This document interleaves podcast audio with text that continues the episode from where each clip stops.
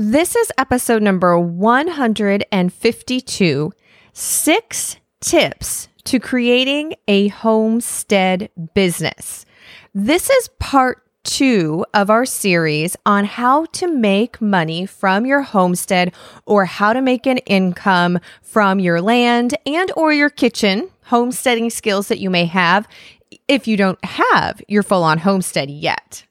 Welcome. I am so thrilled to have you here with me today. If you are a first time listener, then let me introduce myself.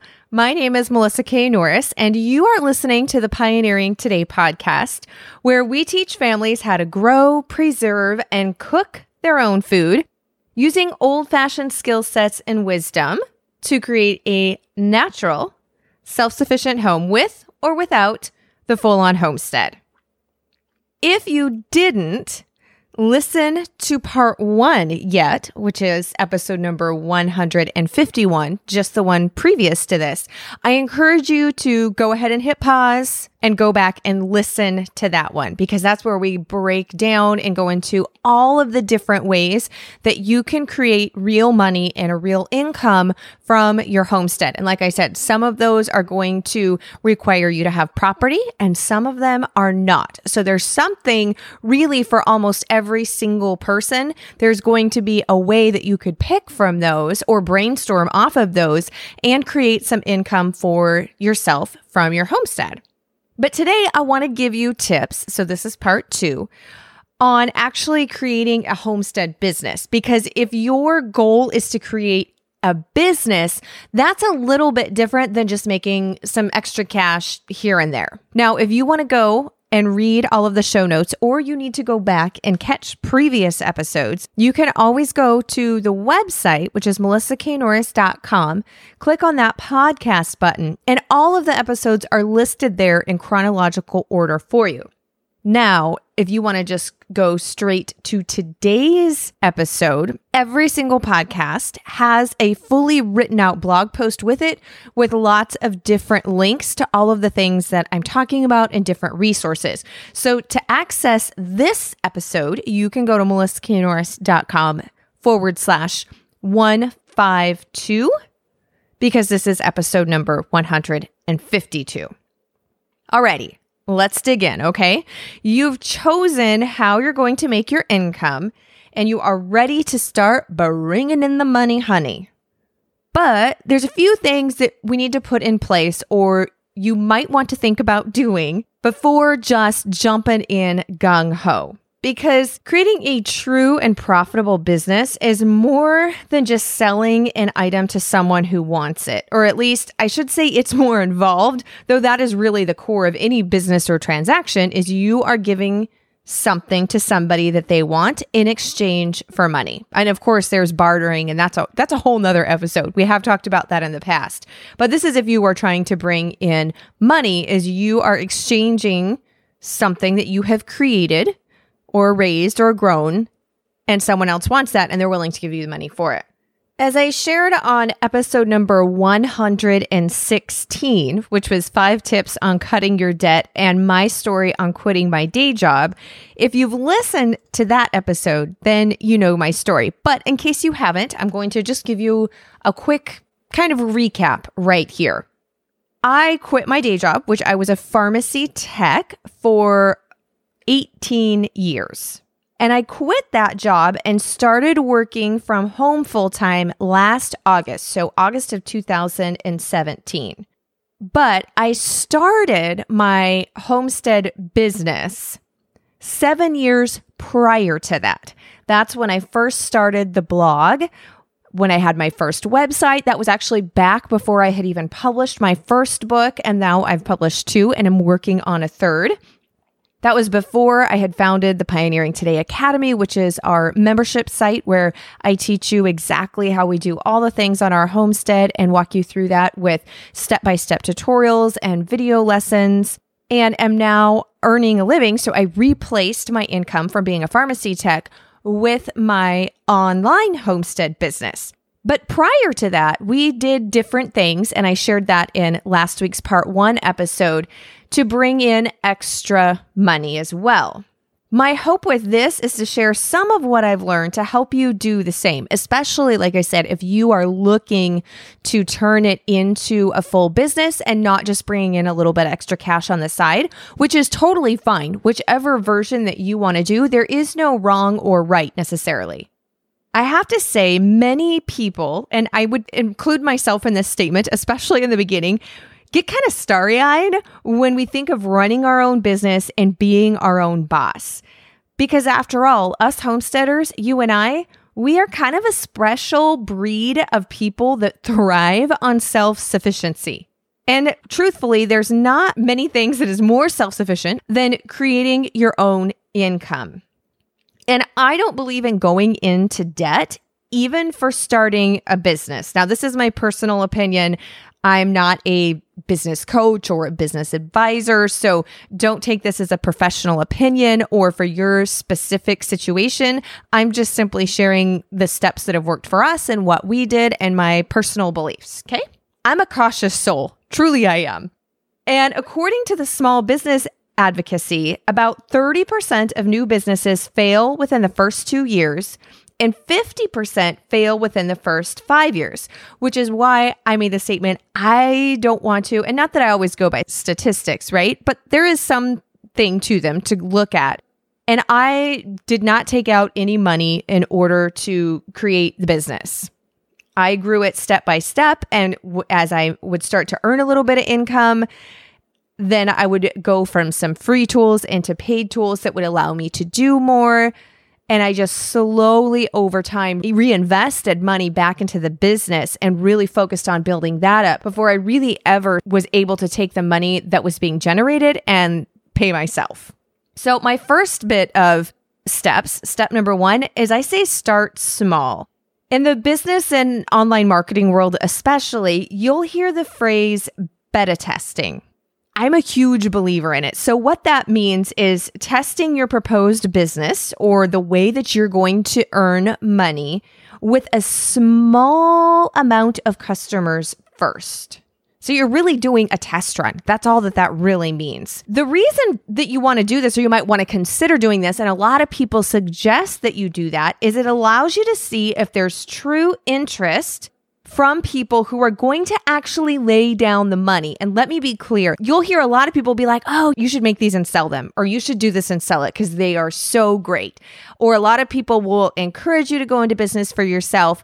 But just because somebody's encouraging or saying, like, yeah, that's a fabulous idea, until people are actually handing you money for it, that doesn't necessarily mean anything. So when you're doing a beta test, it's not just testing the idea as in you're getting feedback and thinking what people think about it. You're actually getting money from people. They're paying you for it.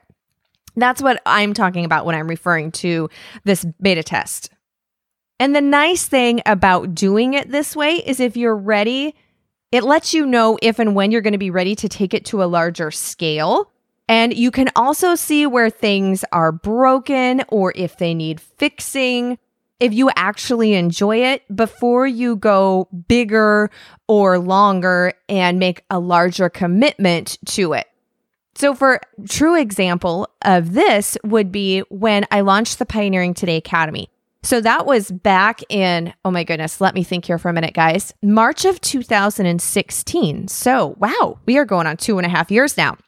When I first launched it, I only sent out an invite to a small portion of people that were on my email list. And many of you who are listening to this, you are probably some of the very first members. And I made the promise that I was going to deliver a certain amount of lessons every single month. And those people got in at the lowest price that I ever was going to have the membership at. And then after those first initial people came in, I closed the doors, didn't allow anybody else in. And for those next three to four months, I did exactly what I promised I was going to do for them. I delivered the video lessons and I got feedback from them you know, what do you like about the format or what do you need to learn more about or how can I make this better so that it helps you more? We created a private members only Facebook group where everybody could interact with each other. I started doing monthly Q&A bonus sessions. So everything that the Pioneering Today Academy is now was really shaped by those first few members when we first opened the doors. And then later we invited more people in, and it is what it is today. So, not only was that great because it really let me know exactly what members wanted, not just what I thought that they might want, but they could actually tell me exactly what it was that they needed because that's the whole goal, right? When you're doing business, you may think that you're going into it for yourself, and that is partially true. But really, when you are a business owner, it's to serve your customer, right? It's to help them, whatever it is, and to make sure that they are getting what it is that you promise them and that you're making it the best experience for them. And it also let me know if, with that small amount of people, could I consistently deliver that amount of content or that amount of video? Because I still do actually to this day, but all of the filming all of that I do all of that myself. So I have my camera, I set all of that up, and then I'm actually, for the most part, occasionally we'll have a few guest teachers come in, but for the most part, it's me and I'm doing everything on our homestead throughout the seasons and I'm filming that. And then I'm stopping and getting a different camera angle and all that. And then I'm going back and doing all of the video editing and then all of the guides. We have written guides that go with every single lesson. I'm creating those, formatting them, writing them, and then uploading that and delivering that into the academy. So I needed to know when we first started before I went large and invited more and more people in that I could do that because that's when I was still working my day job that I could do that month after month after month and be able to deliver what I had promised. So it was twofold really both on my end and then also making sure with those beta people that were getting in early that they had a hand in shaping everything too. Which brings me to tip number two, and that is to charge from the beginning. If you've never sold anything before, it can kind of feel weird, especially when you are first starting. And especially true if you've been giving away those homemade items for free to family and friends. It can feel really awkward to say, okay, I'm doing this as a business now, so I need you to pay me. Like we can feel like that's really awkward. But it's important for you to treat it like a business if that's your intent and if it's your intent to make money on it. Now, you may have some family members or some really close friends that you are never going to charge. You're going to give them your bars of homemade soap for free, or they're going to pay you just enough to cover your costs, not for your time. We're each going to make those own decisions based upon specifics, right? Within our own family or within our own friends. And that's kind of the beauty of running your own business. You get to make those decisions. But as general principle or general guideline, you really do want to charge from the beginning if you're going to be running it as a business. So when you're doing your beta testing, this can kind of go two ways. I've seen it both ways. So one way is you might charge it a reduced price. And that's what I did. I had it as a special price for people when they first joined, when the academy was brand new. And in exchange for that, those people who are your first customers, now this doesn't have to just be a digital online academy. I know I'm referencing the academy, but this could be for people when you're like, hey, I'm going to be starting selling this specific bread, or I'm going to think about selling this jam flavor, or maybe this soap, and I'm trying out some new scents or some new combinations. So I'm selling these cheaper than they will be but I'm looking for people to give me some feedback. Do you think that the soap is hard enough? Does it last long enough in the shower? Are you getting enough lather on it? Do you like the scent? I mean, there's all kinds of different things depending upon what it is, right? That you're actually going to be having to be your business. But you kind of get the idea. But you let them know those are your very first customers because you're testing things out. So they're understanding or they're knowing going in that they are being charged less because you're looking to get their feedback and they're getting it at kind of a special first time discounted rate because of that. Some people do beta testing where they charge full price, but they'll only have a limited amount of items for sale, or they're only going to let that go for, like, say, I'm going to be testing this out. I need five people this is the price. You're getting a special price. I need your feedback on this. Who wants it? So I've seen that option done as well. But really, when you're going into the beta testing, whether or not you do a discounted price or not, your goal is that those people understand that you're doing it to start your business and that you're looking for their feedback and testimonials if they enjoyed your product. This is really helpful, especially the the feedback's going to be helpful no matter what. But the testimonial part is a really helpful if you plan on doing any type of online selling. And that doesn't mean having a full online shop and website and blog and all of that. It could be an Etsy store, which has reviews, which is very similar. Reviews are, are similar to testimonials, right? It could just be on social media. So you might just be posting on, you know, your Instagram or Facebook, whatever your social media of choice is. But having those reviews and testimonials from people can be really helpful, especially when you're looking for customers beyond just people who are your friends and family, but you're looking to get a customer base beyond that. Having those reviews and testimonials is really, really helpful. Okay, next tip that is to keep records from the beginning. It's so important to keep your receipts and records for many, many reasons, but especially with creating a business. One, you're going to need those receipts and your records come tax time. But keeping records is important for homesteading, regardless if you're going to be running it as a business or not. It's still really important to keep records. You want to keep track of your expenses. If you're going the business option, you need to know how much everything has cost you so that you know how much to charge so that you can actually earn a profit and not just break even. But it's also really helpful that now, if you're going the livestock route, which you can refer back to episode, the one just previous to this, episode number 151, you're going to want to keep breeding records. You want to know when that animal was bred, especially if the animal doesn't take, but also for you to calculate out, right? When they're going to have their babies, when those are going to be born, you want feeding records. This is really important. So, not only for costs, because you do need to calculate out how much it costs you to raise the animals. And this is true. We keep these records even not for selling because we don't sell our meat chickens. You know, there's a lot of that we're just raising just for our own consumption. But I like to know how much did it actually cost me to raise this animal? I think that it's important to know your costs. And there's lots of things we could go with, like this could be a huge rabbit trail. But just let me say, I want to know if I'm doing organic grass fed, which is the only way that we raise our meat and do everything on our homestead is organically and naturally. But I want to know, am I saving money? by doing it at home or can I buy this just as cheap at the store but comparing the exact apples to apples right or for example the organic grass fed pork from home to organic grass fed pork at the store.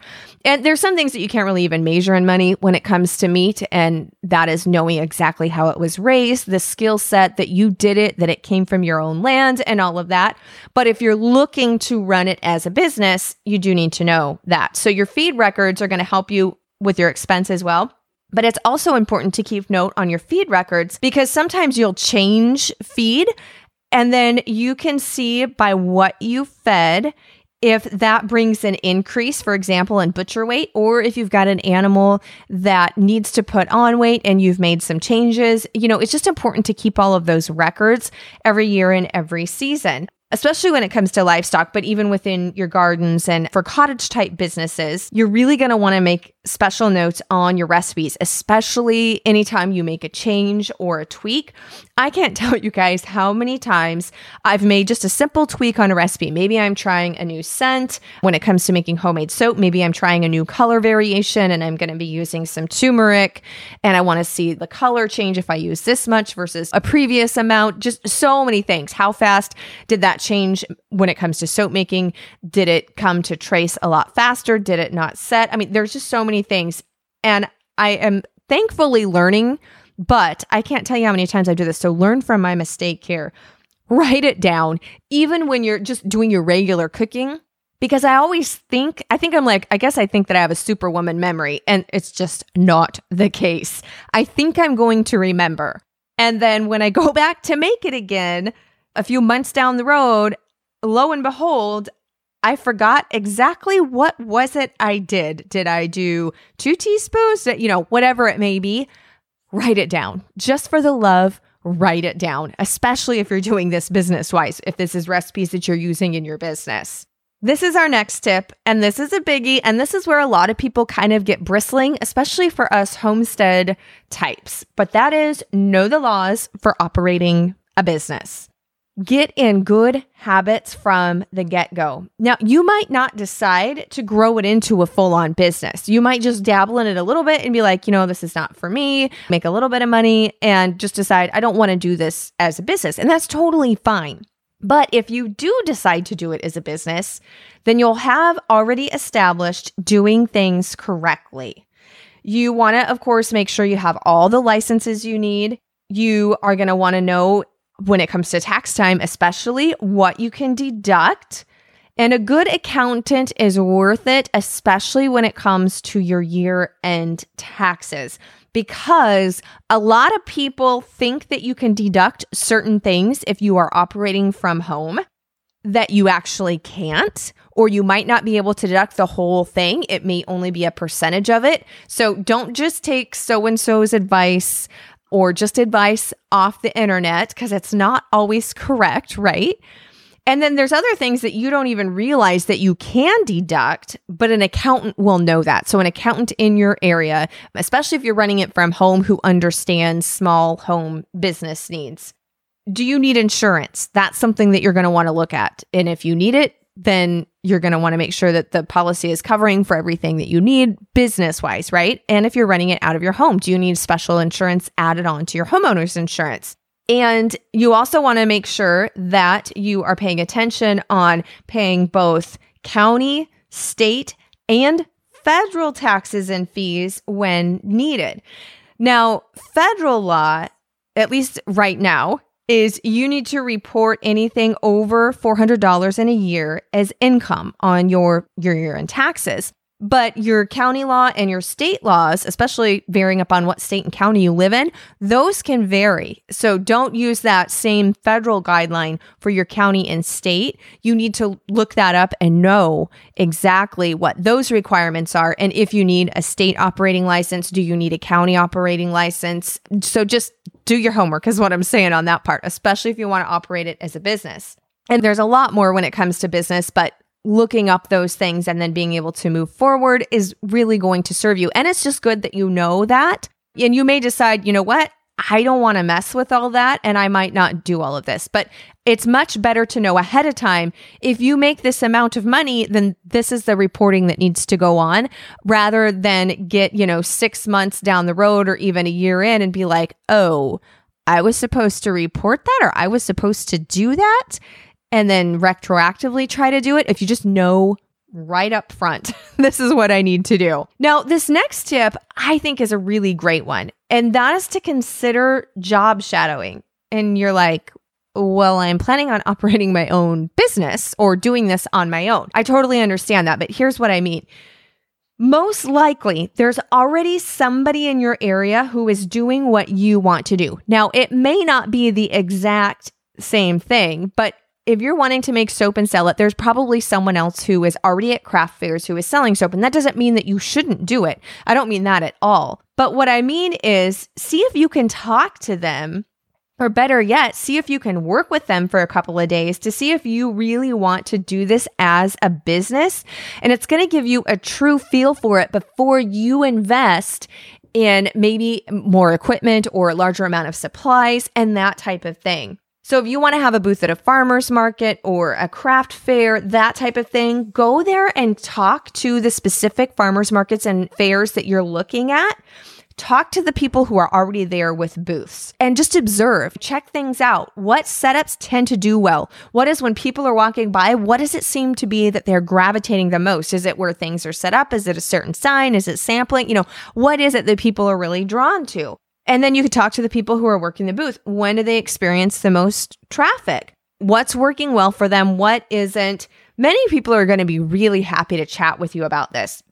I do suggest that you be honest and upfront about it and say you're thinking of doing your own booth or you're thinking of selling some of your own soaps, whatever it may be. Insert, you know, whatever it is that you're looking at doing. But you wanted to see how it was working for them and to get off on your best foot. Now, if someone isn't happy to chat about it, then just thank them anyways and go ahead and move on. But I found that most people are really happy to help other people and to give them advice. They might not give away their trade secret, so to speak, but I find that most people are really happy when you ask them to tell you and to tell you honestly. And I just say being upfront so that someone, you know, you don't go and talk to someone and you're wanting to sell soap and then you show up the next week after you talked about them with your own soap booth so that they don't feel like they were kind of bamboozled. So just be upfront and honest about that. And oftentimes, I have to say, different places that I've done this with, I've formed really great relationships with, and we've actually helped one another down the road.